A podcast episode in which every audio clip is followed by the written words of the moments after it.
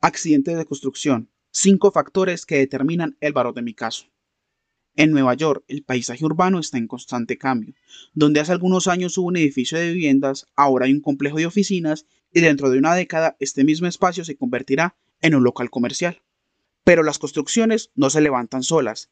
Detrás de los altos rascacielos hubo personas que trabajaron arduamente para que esa edificación se hiciera realidad.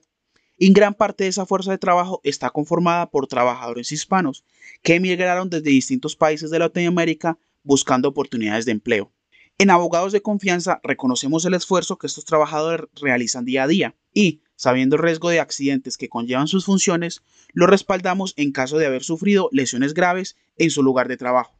Nuestros abogados de confianza con más de 50 años de experiencia, litigando casos de accidentes de trabajo, accidentes de auto y otras lesiones personales y habiendo ganado más de 400 millones para clientes lesionados, están disponibles para asesorarte en el tipo de reclamo que corresponde a tu caso ya sea una compensación laboral o una demanda.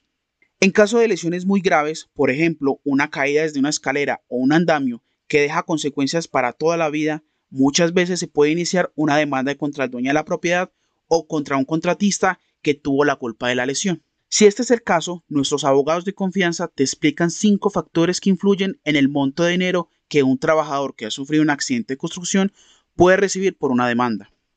Edad. No es lo mismo que un trabajador se lastime a los 20 años que a los 40 o 60 años.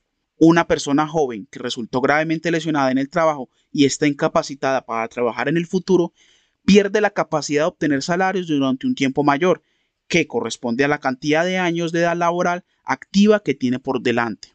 En cambio, una persona que está cerca de la edad de retiro, al encontrarse cerca del cierre de la etapa económicamente activa, no pierde tantos salarios después de haber resultado lesionada. Por lo tanto, podemos decir que mientras más joven es el trabajador lesionado, el monto a recibir por salarios perdidos en el futuro es mayor. Tipo de daño. El tipo de incapacidad que resulta de la lesión es clave para el monto del dinero que el trabajador puede recibir a raíz de una demanda. En ese sentido, la cantidad varía si la lesión origina una incapacidad parcial o total, temporal o permanente. Lógicamente, las lesiones más graves por las que se pueden reclamar más dinero son las que han dejado al trabajador con una incapacidad total y permanente. ¿Dónde fue el accidente?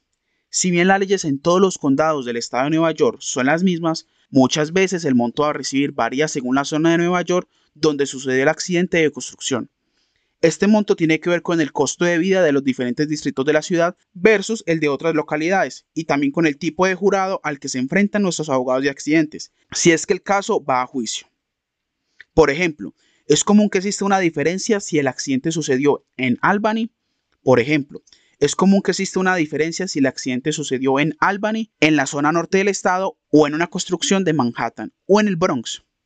Condiciones médicas previas al accidente. Las demandas por accidentes en sitios de construcción suelen ser más valiosas en términos económicos si el trabajador que ha resultado lesionado no presentaba ninguna condición médica previa. Las demandas por accidentes en sitios de construcción suelen ser más valiosas en términos económicos si el trabajador que ha resultado lesionado no presentaba ninguna condición previa. Es importante aclarar que esto no quiere decir de ninguna manera que un trabajador que con una lesión que agrava la incapacidad o enfermedad previa no tenga ningún derecho a beneficios económicos por sus heridas.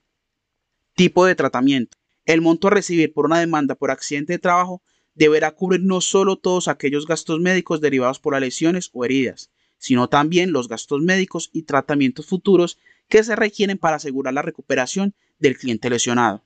En este sentido, si el tratamiento precisa de cirugías y rehabilitación por muchos años, este factor influye en la suma de dinero a recibir por la demanda que, por ejemplo, un caso donde el cliente necesite terapia por tiempo limitado. Si tienes preguntas sobre las opciones para iniciar un reclamo por accidente de construcción, puedes llamar a nuestros abogados de confianza. Nuestros abogados están listos para asesorarte en tu reclamo después de tu accidente y acompañarte durante el proceso legal. La consulta es gratis, confidencial y en español. Pregúntanos lo que quieras. ¿Tienes dudas sobre tu caso en accidente de construcción? Pregunta a nuestros abogados de confianza. Sea cual sea tu estatus migratorio podrás recibir una indemnización por tus heridas. Así que puedes contactarnos. Llama cualquier día a cualquier hora al 1-800-321-1234. Llena nuestro formulario en línea con tus datos de contacto. Chatea con uno de nuestros abogados en nuestro sitio web. Escríbenos por nuestras redes sociales.